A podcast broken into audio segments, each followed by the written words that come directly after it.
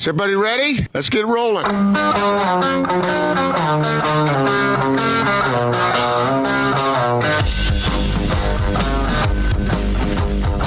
This is The Big Show on 97.5 1280 The Zone and The Zone Sports Network.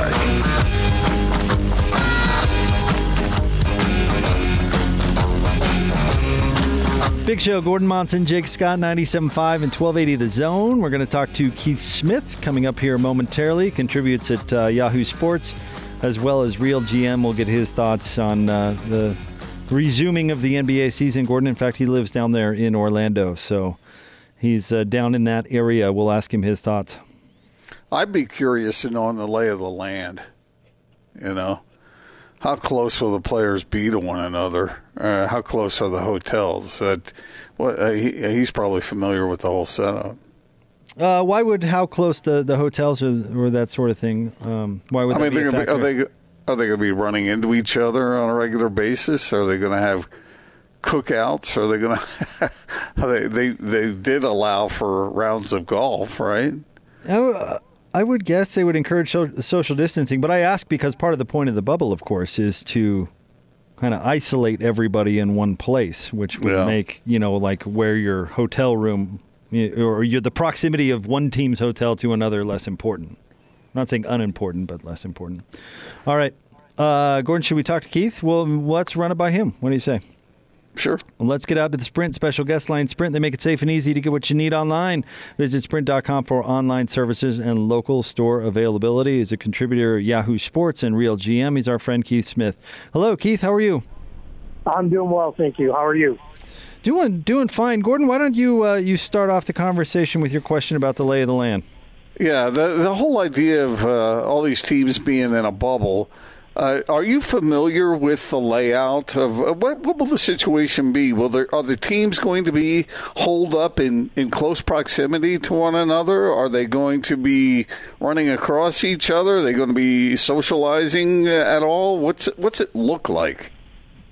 Yeah, I'm very familiar. I worked at Walt Disney World for nearly 20 years, so I'm, I'm about as familiar with the the, right property guy. as you can get. um, it's uh, yeah. So from all indications, are nothing has been officially announced yet, but that uh, the primary host hotel for the NBA will be Disney's Coronado Springs Resort, and that is where they are expected to house the vast majority of the teams and uh, NBA personnel that it's going to take to pull this off.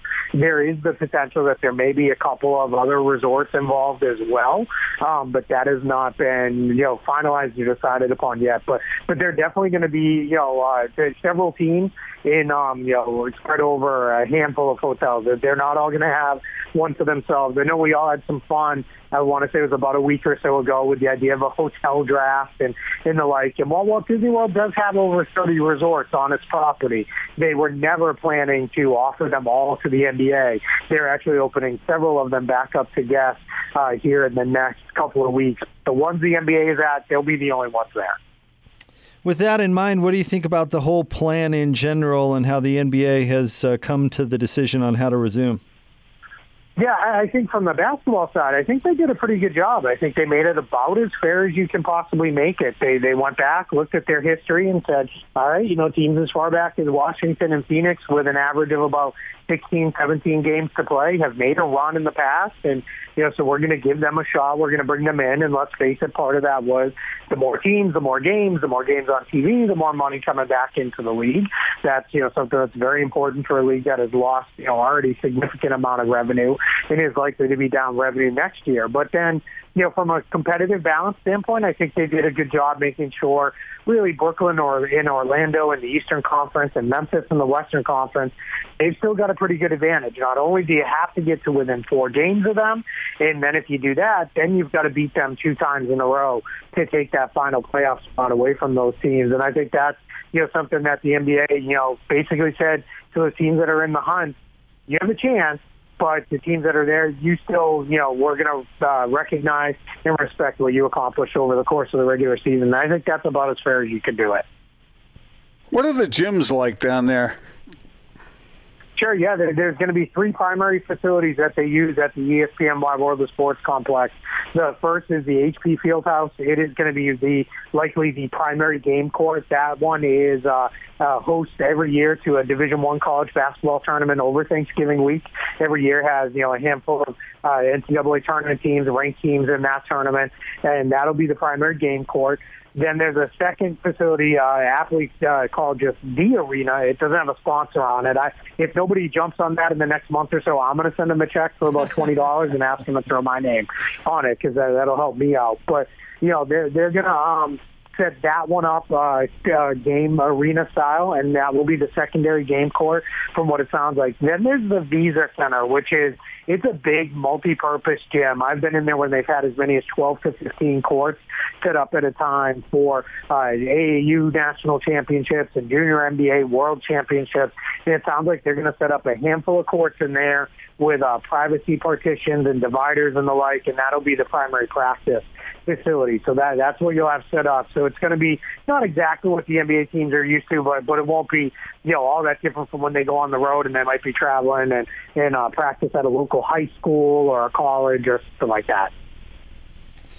I want to ask you about uh, not having fans there and kind of uh, the atmosphere, and should the NBA do anything about that? Gordon and I have talked about it, and and uh, I kind of am hoping for the bare bones. You get to hear everything from the coaches to the players to the refs, but they've been talking about uh, you know uh, video game crowd noise and that sort of thing. What do you think about the broadcast, and should they do anything fancy like that? Yeah, I'm with you. I'd prefer just give me the sound of the game if it's not going to be there. I, I've watched a handful of the soccer games and heard the piped in crowd noise. And what's what's a little weird about it is, um, from all my understanding, is that's for the broadcast only. The players can't hear that in the uh, you know soccer stadium. Now that's not being you know uh, for them to hear.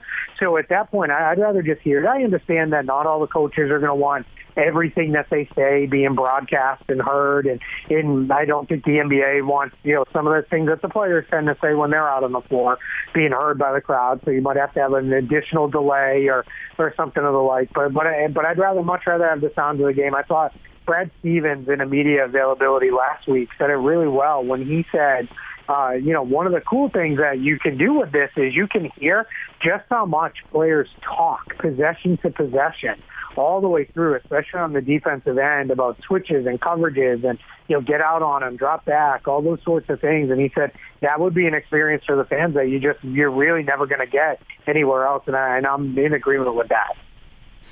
Wow, that's really something I hadn't given that much thought to. That, that's that's really cool. I mean, I would love to be able to hear all that. You know, because you're right. When you go to an arena, you don't hear it much because there's so much crowd noise going on. Uh, yeah, that's cool. Get rid of that piped in noise. I don't want to hear that.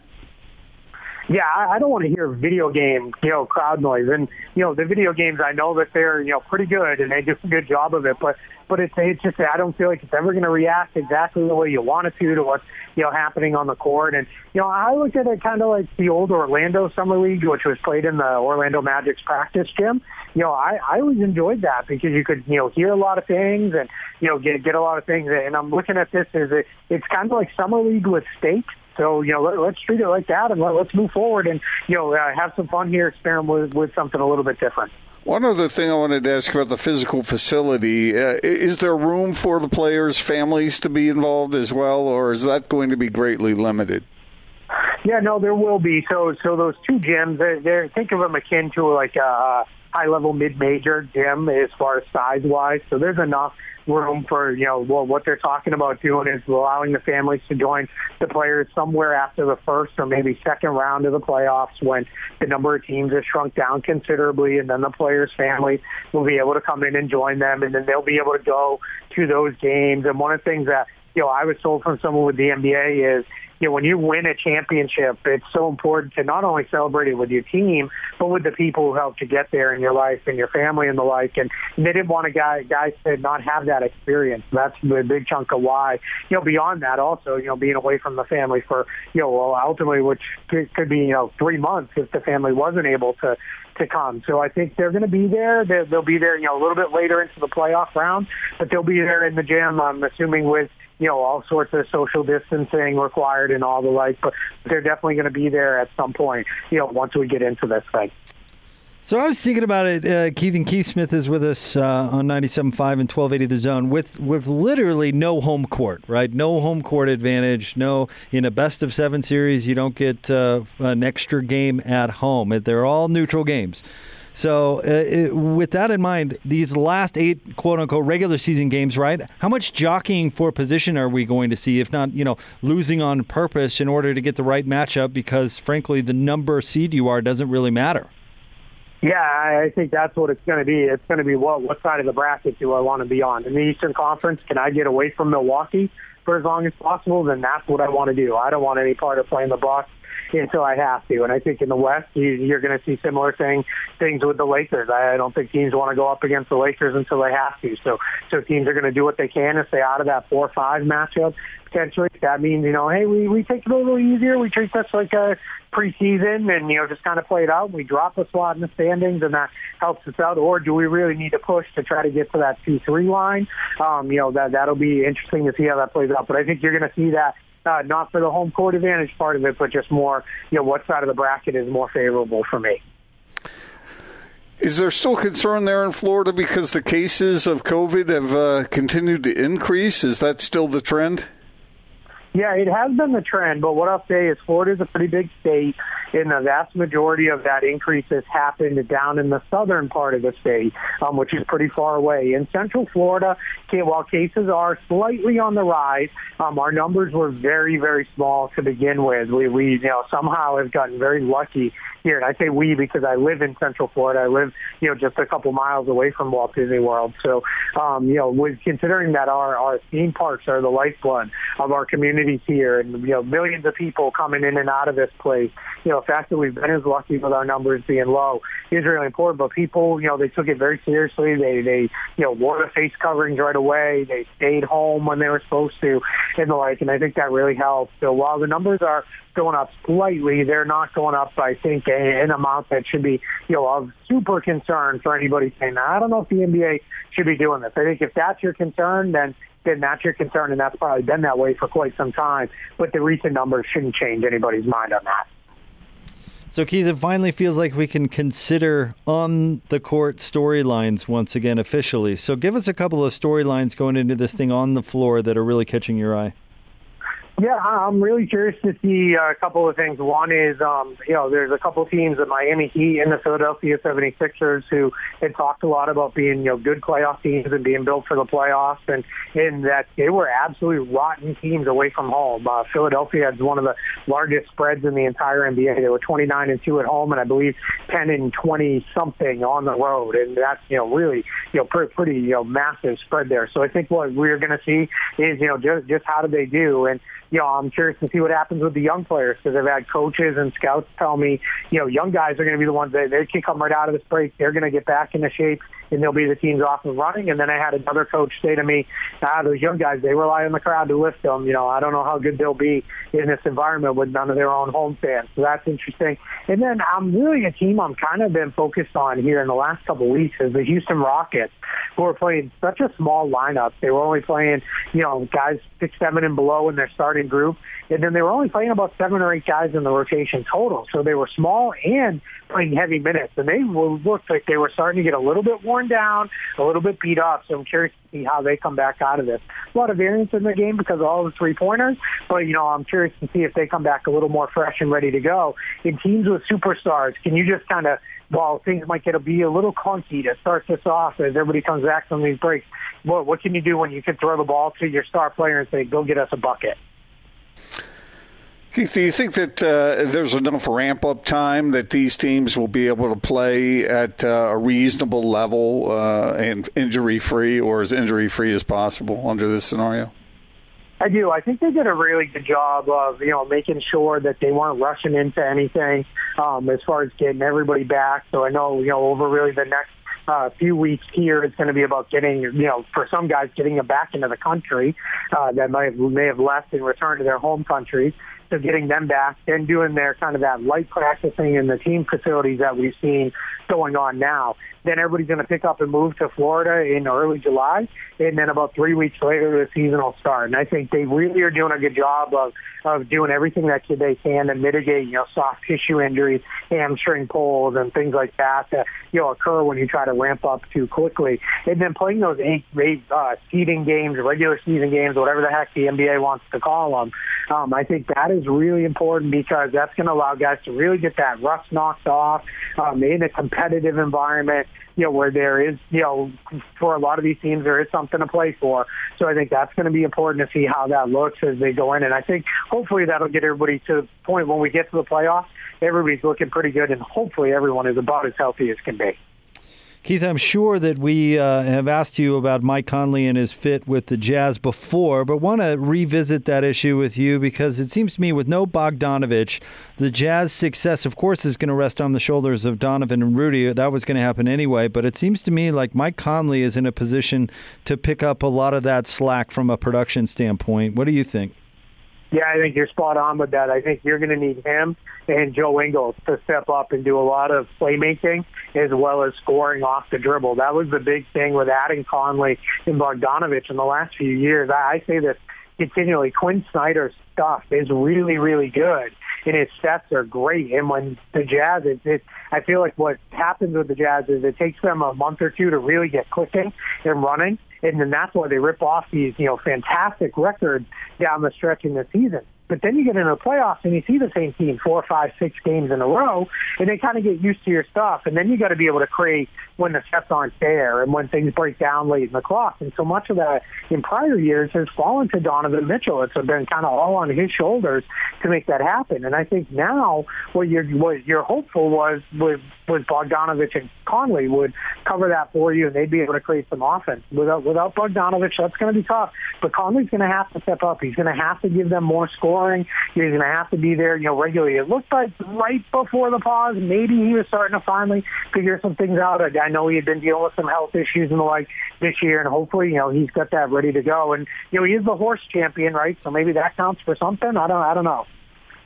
There is some doubt about all of that, what you were just talking about. I saw a power ranking earlier today, and of the teams coming back, they had the Jazz rated like 12th. And I, I was a little surprised by that. I knew the Bogdanovich factor was to be taken into consideration, but there were numerous teams that were ranked ahead of the Jazz who are behind them in the standings. Yeah, that's interesting. I, I haven't I haven't looked at a lot of that stuff just yet. I've been kind of you know more focused on well, what is it going to be, you know, when everybody gets back, and you know how's that going to work. But you know, as I think about it, I think you know the, the NBA it's always been kind of a tiers league, and I would you know I'd have the Bucks, Clippers, and Lakers really you know on their own tier at the top of the league. I just think those three teams have really you know done everything that they needed to do to set themselves aside. But I would have the Jazz right in the mix with any you know five six teams maybe in that next tier. Um, that, that feels like that's you know they're they're firmly in there for me. I know Bogdanovich. I don't I don't want to you know uh, discount his loss in the lineup. He's such a good player. He's having you know a fantastic season, especially now knowing the pain he was playing through, how well he was shooting the ball. Um, and really, you know, doing things as a scorer. But but it, yeah, for me, it it doesn't make sense to really knock them down too much because I think with the Jazz, you know, they're good and and that's a loss but they're just kind of going to kind of do what they do, and I and I think that's not you know that that's not a bad thing. They're, they're probably one of the teams I feel a little bit more comfortable about feeling like I know you know who they are and what they are when they come back, because that's always been kind of who they are and what they are. Keith, it's always a pleasure to have you on the show. Thank you very much. Absolutely. Thank you for having me. Y'all stay safe, you and yours. Back at yeah, you, Keith. Thanks. Stay well. Uh, our friend Keith Smith, contributor for uh, Yahoo Sports as well as RealGM.com. It, that was a, a, very useful conversation, Gordon. You were uh, hoping for a bit of uh, more information on the layout, and boy, was Keith ever in a position to give you that answer, huh? He's an expert, man. He knows it like the back of his hand. He's worked there for 20 years, he said? yes, so he, he's familiar with, with what's going so, on. So he said most of the most of the teams will be in that one resort. Right. That's not a surprise. So, yeah, and I don't know how big the resort is, but uh, these players from various teams are going to be running across each other. Actually, I think that's kind of cool. Well, yeah, I mean, I, I think most of these players are on a pretty friendly relationship uh, anyway, right? Maybe not Joe Ingles and Paul George. I just say that th- because Joe's talked about that relationship before. I'm trying to figure out how much money would be won and lost if Michael Jordan were involved in all this. Oh, I'm go- sure uh, I, on the golf course, on the shuffleboard court. playing pinochle in the lobby. Yeah, I'm, I'm sure a couple of dollars would uh, would change hands. Uh, there's uh, what's his name? Is it Alex Kennedy of Real GM? Speaking of Real GM, he did a deep breakdown. He's done a few of these, but he did a deep breakdown of gambling in the NBA, like uh, not not gambling on games, but gambling like in what they play in planes and stories from players about how tensions ran high and those sorts of things, like uh, the Javaris Crittenton um, Gilbert Arenas conflict that culminated in uh, uh, uh, really the loss of Gilbert Arenas' career, right? That started in, over a, a game of, uh, I think it was dice. So Well, there's, there's uh, definitely a, like a subculture of of uh, gambling. We've heard about the high dollar uh, shooting contests that sometimes go on uh, after a practice. You know. Yeah, I. I, I think it's I think it's only natural. Uh, do you? Oh, we all did it. Did, you know what we did on camping trips as Boy Scouts when we were bored in between things to, to do? We played cards. What? We played cards. Didn't you play cards a lot growing up as a kid? We Did played you, cards a uh, ton. Did you put uh, like fifty cents on the on the table? you know, or you know, uh, commissary dollars or Corn nuts. or whatever you happen to, you know, decide. uh, Mosquito spray. right. Sometimes we just play with. Uh, we just somebody bring along poker chips and it'd just be fake money or whatever. But you know, we all kind of. That was contraband in our militaristic Boy Scouts. Was it really? Oh, yeah. No cards. We were full uniform, baby. Wow, really? We were we were definitely not. wait, wait, wait! You formal. could you could not recreate, No, no, no. We were there for business only. which was what did that consist of? To, to Ru- get- rubbing sticks together to try and start a fire? Yeah, seriously. Sure. If, if you're not working on a merit badge, then you better be then sleeping. you better be sleeping. Wow. Sleeping or uh, cleaning out the tent and campground. Yeah. even on just or, a- or maybe marching around. You huh? guys think Did I'm you- kidding? I'm not kidding. It was, and it, it, it taught me a lot of discipline. But I, that's probably why I didn't go in the military. I felt like I'd already done it. Yeah, we were. My my scout troop was was not not quite that uh, rigorous. We had some downtime. We filled it with cards. It was great fun. Did you do things like uh, in those environments, like Klondike derbies and all that Yeah. stuff? I did the Klondike Derby. Did you? You built a sled? Yep. We did. How'd they go? Uh, we uh, the year we really put our whole heart and soul into it uh, was a year where Mother Nature didn't exactly cooperate. So it ended up being a bunch of troops out in the middle of a, a field that was supposed to be covered in snow that wasn't. So So it didn't go uh, well. like rollers on it? No, we didn't have the we didn't have the event. We were stuck there with a completed sled and just uh, nothing to do. Were you both Eagle Scouts? I was. I don't know Yep. about Austin. I was Eagle Scout, or I, that was the only way out. So I got that thing before I was 13. Sounds like you had a, a real fun time. yeah, it wasn't. It wasn't all terrible, but I'd never do it again. And remind me real quick, what were your? You've told us before, but what were your projects? Uh, I I installed a few trees at a baseball park that needed it, and they've now become light posts. They removed the trees like three years later. I've probably told you mine, Gordon. Uh, you you know uh, Tom Wharton. Yes, So Tom's wife, Gayan, that's right. was my sixth grade teacher. Yeah, science teacher, right? And uh, no, she was an um, elementary school teacher. I mean, she taught a No, bit of I mean- everything, but, but she All right. specialized. She she was uh, uh, into uh, native plants, native to Utah, naturescaping, Okay. xeriscaping. Have you heard uh, of those those phrases? She was Yes. she was very uh, she was very all about that. So she did that at Oak Ridge Elementary. She she xeriscaped, and so I designed a pamphlet basically to go along with what she did for Ah. students to to learn about uh, native plants. Good for you. Love the Wharton family, by the way. Shout out to them. Oh yeah, They're Yeah, terrific. no doubt. And Tom still is doing a thing or two every once in a while for the Trib, right? Yes, I see him on uh, on Twitter sometimes, making various comments and whatnot. Sharp guy. Yeah, and then his twin sons, Jake and Rawl, have wonderful families as well. So shout out to the Whartons. I remember when they were young. Oh boy, the years have gone by. Yeah, no doubt. Where does the time go? All right, mm-hmm. stay tuned. We'll have more Big Show coming up next. Gordon Monson, Jake Scott, 97.5 and 1280, The Zone.